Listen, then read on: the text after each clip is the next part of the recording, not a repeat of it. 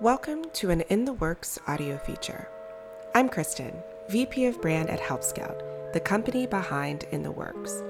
My guest this issue is Karen Young, the founder of We the People, a body care brand that's committed to the reconstitution of beauty.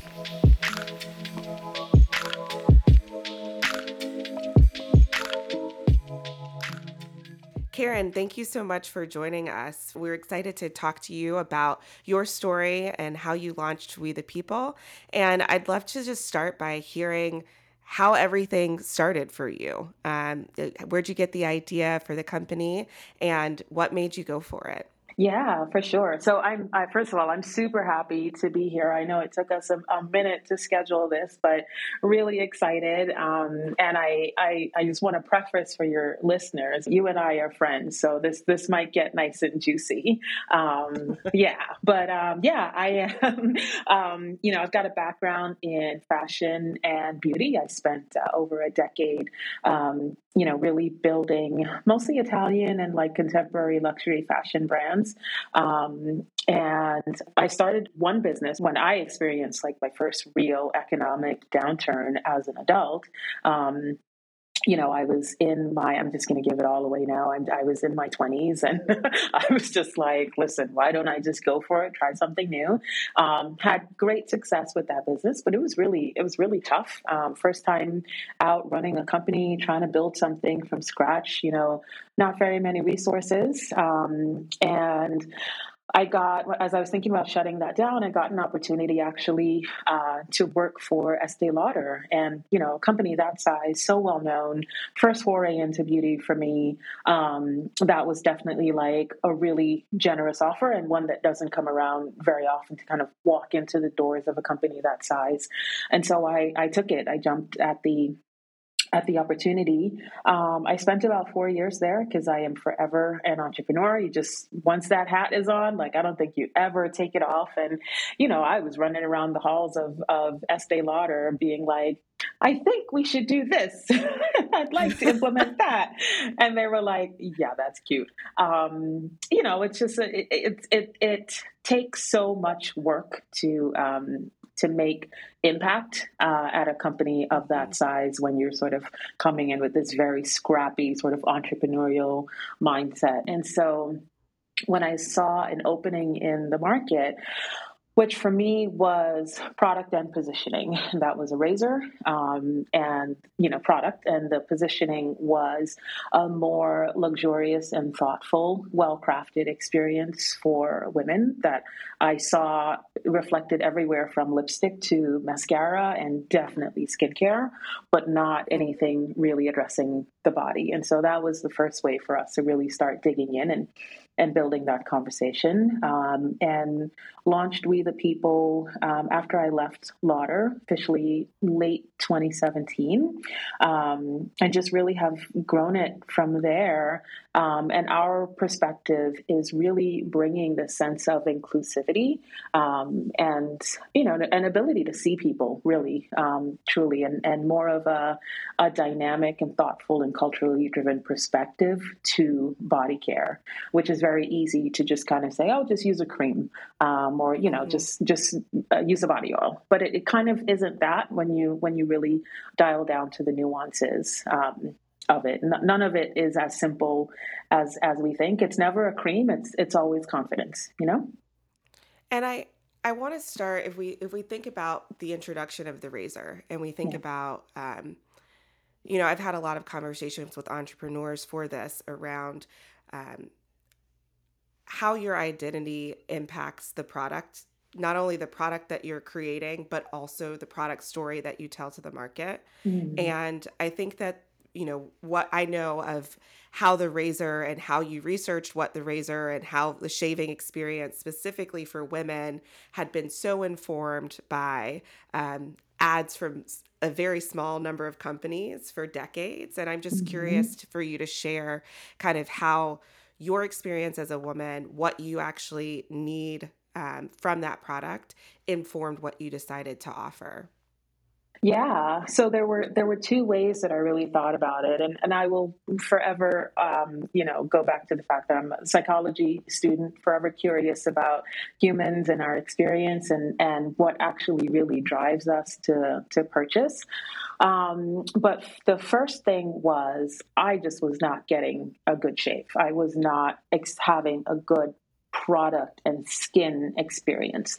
Um, any from the day I picked up a razor as a preteen, um, mm-hmm. you know, I was like covered in razor burn, um, ingrown hairs, and basically, you know, the response that I think we've been taught as women around, well, let's just say that particular experience, but we could certainly stretch it out from there, right? Um, but that that response is just like, yeah, you know, that's what you get. That's that's what you got. That's that's all there is to it. So you know, figure it out. No pain, no gain, right? Um, and so I just spent decades going, okay, no, no pain, no gain, but it was painful, um, and I gained nothing from it. So, uh, in general, it was just an experience that felt lacking. Um, and I remember very concretely, right before we we the people like kind of sprung to mind, and I was like, what if I were crazy enough to try this? Um, I literally remember being in the shower going, this absolutely sucks. Like, this is just not good. and by then, I had, you know, I've been working for a company where I could literally like go down to the company store or walk two blocks to Sephora, and I had like every choice that I could possibly think of for, you know, a mascara or a lipstick or something. And I would go to Duane Reade or CVS and I had maybe two choices for mm-hmm. a razor. And it was either like more blades or more more blades and then, then the, exactly. and the way that it was spoken about it was just like landing a plane or something and i was just like you are just like just moving by me like left and right nothing is actually touching me emotionally and nothing is actually talking about solving the issues that I experienced, which were affecting how I felt in my skin and how I showed up in the world every day. And so that then, you know, started nagging a little bit more. And I, I thought, well, you know, if I'm going to do this, like we're going to challenge the form factor. Um, but I also want to challenge the conversation because there's a couple of things that I'm seeing here. One, I'm being ignored when I you know i so i started like looking at like ads more clearly when i saw like ads being advertised for razors and the long just, legs like oh my god very, very or, thin long legs everywhere yes, right? yes, on a yes, beach. very, you always shave to go to a beach right? Always on a beach and i think i remember very clearly the woman who was riding the like unicorn or something down the beach uh-huh. with the soak trailing after her and i was like yeah no that's just not that's that's not my life. Um, uh-huh. some of my favorites were the um, the one where she stepped out from behind the bush that was trimmed and uh-huh. I was just yep. like, yeah, I know. I yes, it's playing back in my in my head as well. um, and so I got curious. You know, your reference early to earlier to really digging in. I just started looking back at at those ads, um, you know, backwards and to you know to today, and it was just like one, you're saying the same thing. Um, so it is a uh, Caucasian, thin, long leg, you know, beauty um, who shaves and and who deserves this experience, and um, there's like no one else in there. You know what I mean? And and, and also we're not necessarily even speaking to like why does she have ingrowns? I don't understand. Like because I do. You know, does she? But also, we never saw her remove hair. Right. Right. We never saw right. her remove hair in the ads yeah. either. It was right, like she right. was because she was a goddess. shaved leg. Yes. Yeah. Like she was a goddess. We know that, right? Because that's what they said, right? Like you are a that's goddess if this is what you do. And uh, undertone, undertone, this is how you're lovable undertone undertone it's mm-hmm. just like it's loaded um, there's a lot of things that were being said um, that were exclusionary and that just weren't very thoughtful and just were not reflecting everyday experience. You and I have uh, little boys very close in age, and girl, it, I like a whole year passed before I picked up a razor. I was like, right. can't be bothered. I got to go breastfeed. Things to do. Sorry, no, that's life.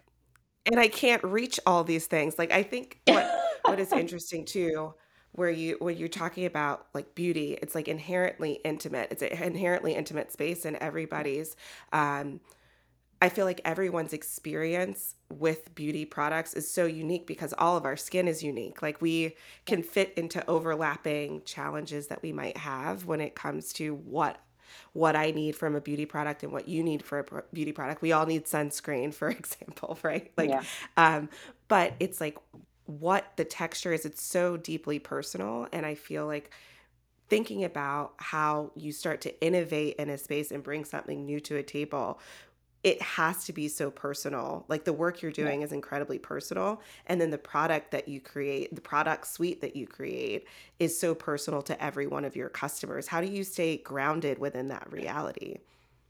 Yeah, uh, I we stay grounded by speaking and connecting directly with them.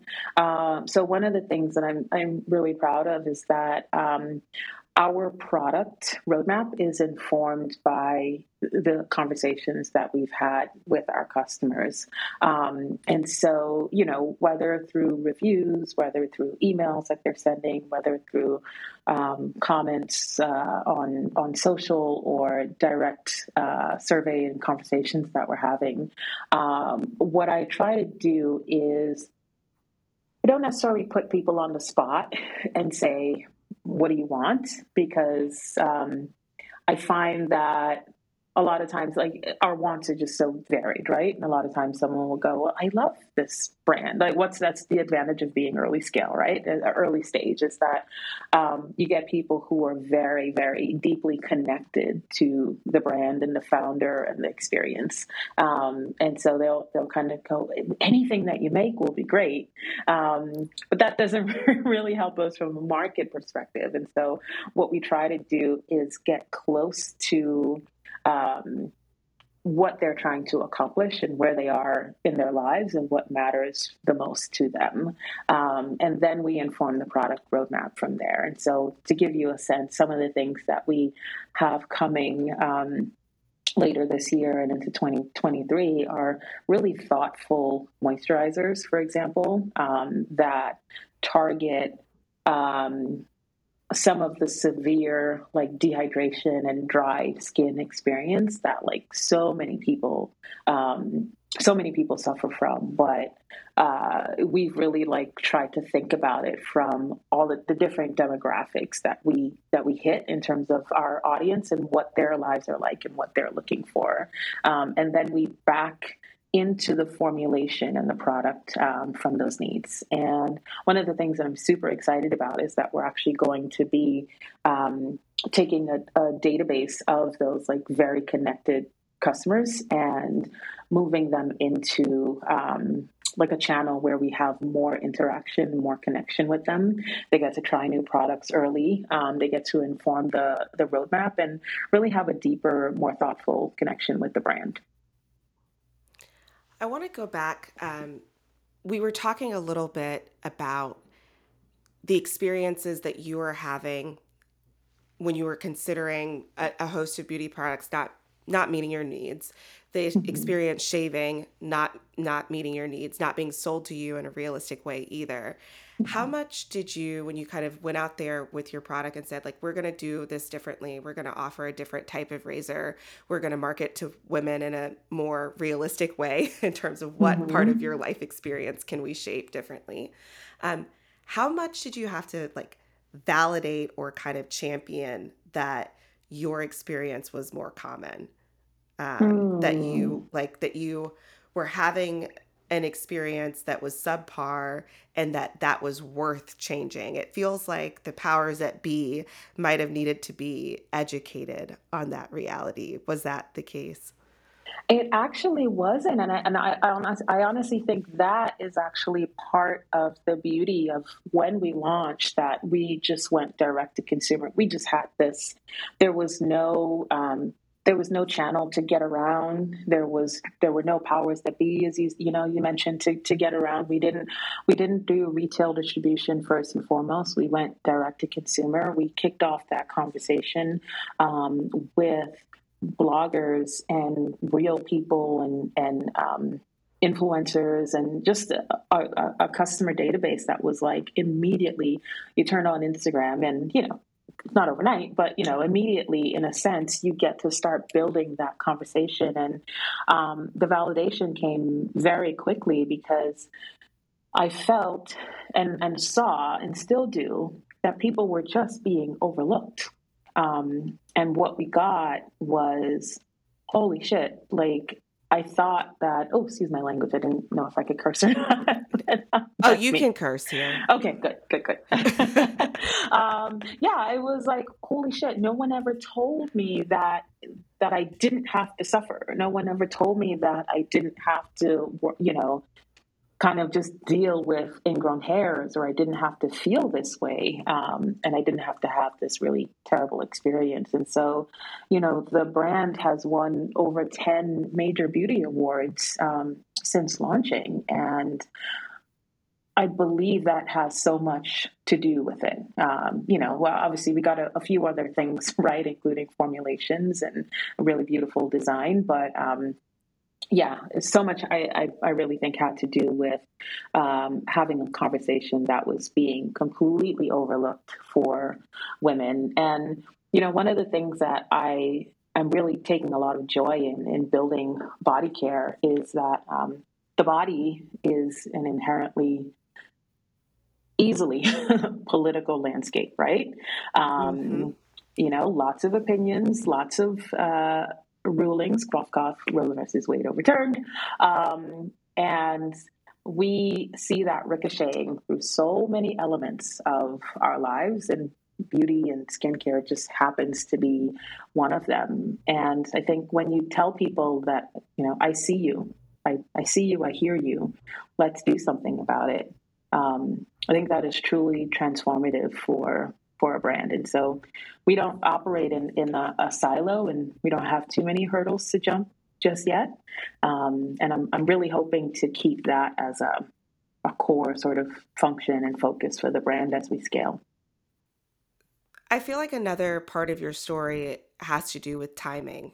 We talked a little bit about, you know, the direct to consumer market was ripe when you launched. Um, and so you were able to uh, just sell that product directly to people that you found in the community that you'd built. I think another thing that is interesting as we think about identity and how identity can drive your business forward is 2020. You're a black woman um, who has a black owned company, right? A woman owned company. And I feel like this the, I don't want to call it a sea change because we're still very much underrepresented when it comes to the offerings that we have across different industries. Um, but there has been motion, movement, and lift that has happened uh, for women owned businesses and uh, Black owned businesses since 2020. Like, what was it like to be leading a company that seemingly got this, this forward momentum or interest overnight? Yeah. Yeah, um, and and raising a kid.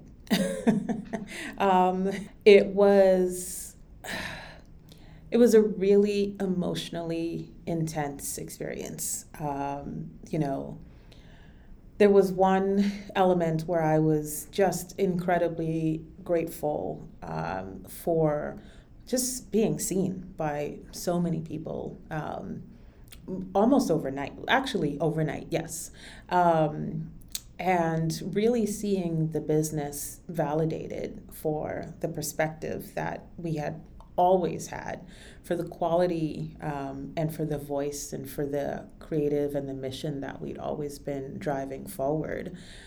And I was also trying to grapple with imagine you know you come home I, I would i would i would come home or you know what, what does come home mean in this day of, of, of working virtually but i would come back off. to my space yeah yes. exactly i would yes. log off um, after having a day of answering a barrage of emails um, about what it was like to be a black founder or sort of whatever kind of key call outs that everyone sort of needed answered overnight um, and i would I, I live not far from Barclay Center, which a lot of the um, which was the the starting point for a lot of the protests. And I would step out and just hear marching through the street and the sound of drums like bang, bang, bang, Black Lives Matter, Black Lives Matter.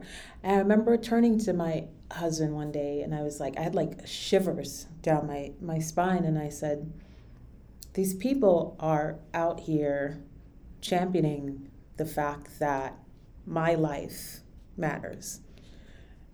So the conversation we're really having is somewhere in the world there is a belief that's deeply rooted enough that I don't matter because of the color of my skin, that it has swelled into the most, the largest civic uprising we've ever seen, and certainly I've ever seen and, and been a part of all while my business is blossoming. And I'm trying to find the space to manage both of those things at the same time. There was guilt because someone lost his life in the most horrific of fashions in a way that everyone was privy to. There was a part of it that was so horrific that it feels like it should have been private, but it actually couldn't be. Not only because of the, the day and age that we're in, but because we wouldn't be here if it were. Mm-hmm. And I'm trying to balance that from a very human perspective. I'm trying to balance the fact that there are people out in the street sort of championing the fact that I I or anyone who looks like me never deserves to be in that sort of position again and that I need to be seen and treated as human and worthy and valuable. Um, and then I've got this business that's running and churning. And after a while, I just had to be very ruthless in what what opportunities I took and trying to find the space to say a little bit more of, of the honesty and, and the truth of what was going on with with with me as an individual experiencing this.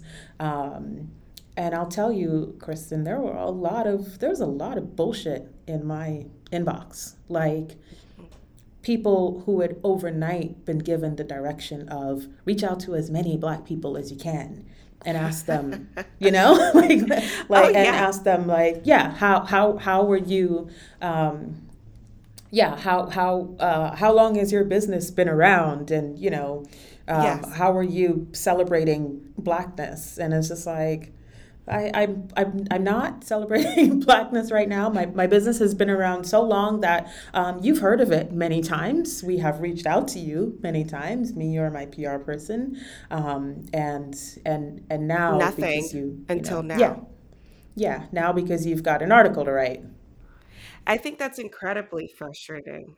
And, you know, it's something that we're very conscious of when we think about in the works, when we think about all the content that we make at Help Scout, partially because of the team that we have, right? The team that I lead as a Black woman, where it's like Black History Month comes up and there's a host of software companies and, you know, name whatever company that wants to highlight Black leaders or highlight Black companies. And it's like, or you could just highlight them throughout the year. Do it all the time. Like for being great leaders, for building great yeah. businesses, not building great businesses as a black person, right? Um, and I feel it's just I appreciate you sharing this experience, particularly um, about that trajectory changing for we the people at a time that it was harder to be present within work um, yeah. because you're just like constantly spiraling about existence. So how do I even get into like the work when I'm talking about my existence being questioned? Um, and as someone that was working at a company at the time, I just checked out. Right, it wasn't yeah. like this touchstone moment for my my career in the same yeah. way. So I I'd never thought about that perspective, and just I appreciate you sharing that and, and being vulnerable with us for that. Um, yeah. yeah. another layer of this is the story of uh, not just women women aren't the only people that shave their bodies right um, Mm-hmm. and i and i feel like that that's another part of beauty that like where identity starts to come come to a head in terms of who are we selling to and Mm-hmm. inclusivity i think body inclusivity um, has increased and improved in the beauty industry but it's something that i feel like major brands are now being so much more conscious of um, I think your company has been positioned from the start to be really inclusive, and I'm just curious, like how you know we only hold so many identities within ourselves, whether that's Yeah. um, our race, ethnicity, our gender expression. How do you create that inclusive business um, for other people Yeah. without you know in an authentic way when it's not Yeah. their story is not your story? Yeah, yeah. Um, one of my my dreams is to create um, is to, evolve We the People into a, a platform almost of sorts. So there's a there's a product element, there's an experience element, um, but also to create a platform. And we've started doing it on on social. Um, but my, my dream is to like really fold it into the the company as a part of our mission, um, to give the space over to other people um, and allow their voices to be heard and their stories to be told. Um, and I'm super excited about that. We're sort of at the beginning of um, that journey now. We're, we're, we just closed a seed round of, of funding a few months ago, um, our first major seed round of funding. And, you know, my role now is to build out the team. And I've have to be very, very cognizant of making space on that team for that breadth of diversity that is beyond skin color. You know, as you mentioned, gender expression and identity. Um, if we don't have that internally, we are never going to tell that story. We are going to continue telling the same story that every brand before us has told. And I'm never going to get across how important it is unless I'm talking to people and unless I'm folding people into the, the story and the, the history and the company's trajectory that understand the importance of that story and can help me to tell it and can and can see from that same position of empathy that what we're really trying to do you know through the building and selling and marketing of products is give overlooked people a voice. Um, my own history, you know, as a, a, black woman born in Brooklyn, you know, but raised in South America, Guyana, where my family was was from, you know, raised both Catholic and Hindu, um, and sort of really this like third world slash developing world you know experience of of living and then coming to brooklyn and then having this like deeply rooted and rich you know flatbush caribbean you know experience. Um, and then that of going into like mostly you know um, white sort of uh, standardized kind of education all the way from you know my first for first schooling, but definitely from high school high school onward to, to college, means that I've I've always been in flux in the world, you know, and I, I think that's something that's like really incredible about being in the skin that that we're in. Kind of always had to figure out how to fluctuate a little bit, and at times that even meant um, pulling back so that you can observe um, the world and, and your surroundings from a safe space. Uh, and so I always carry this deeply rooted sense of empathy for that, but I will never say that I know what it's like to live in, you know, the skin of someone who wants to transition and like the the the emotional, you know, weight that that must be. It's not something that I've ever experienced, and I can't tell that story. So my job is to uh, carve out the space so that they can tell the story and to throw up a middle finger to anyone who doesn't want to hear it. That's right. That's right.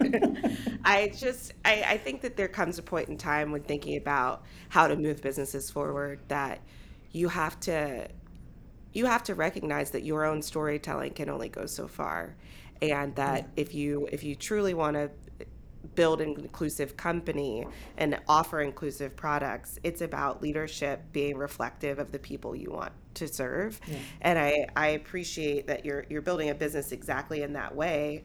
And you compare that to many of your competitors who have been around for centuries that have to yeah. unpack um, you know systemic issues that have, have plagued our our society for that long in order to create that space in leadership right? And so i i often find it uh, refreshing to work with companies that are like you know started in the last 10 15 years because that context had already started to shift and change um, comparatively there's there's obviously people aren't perfect but i do think that just knowing that when you come of age as a business in the 2020s like mm-hmm. you got different things that need to be true uh, of your yeah. leadership of your team um, and and the safety that you create within your products and, and ads and um, positioning all of it yeah um, and, and and i will also say it is one of it's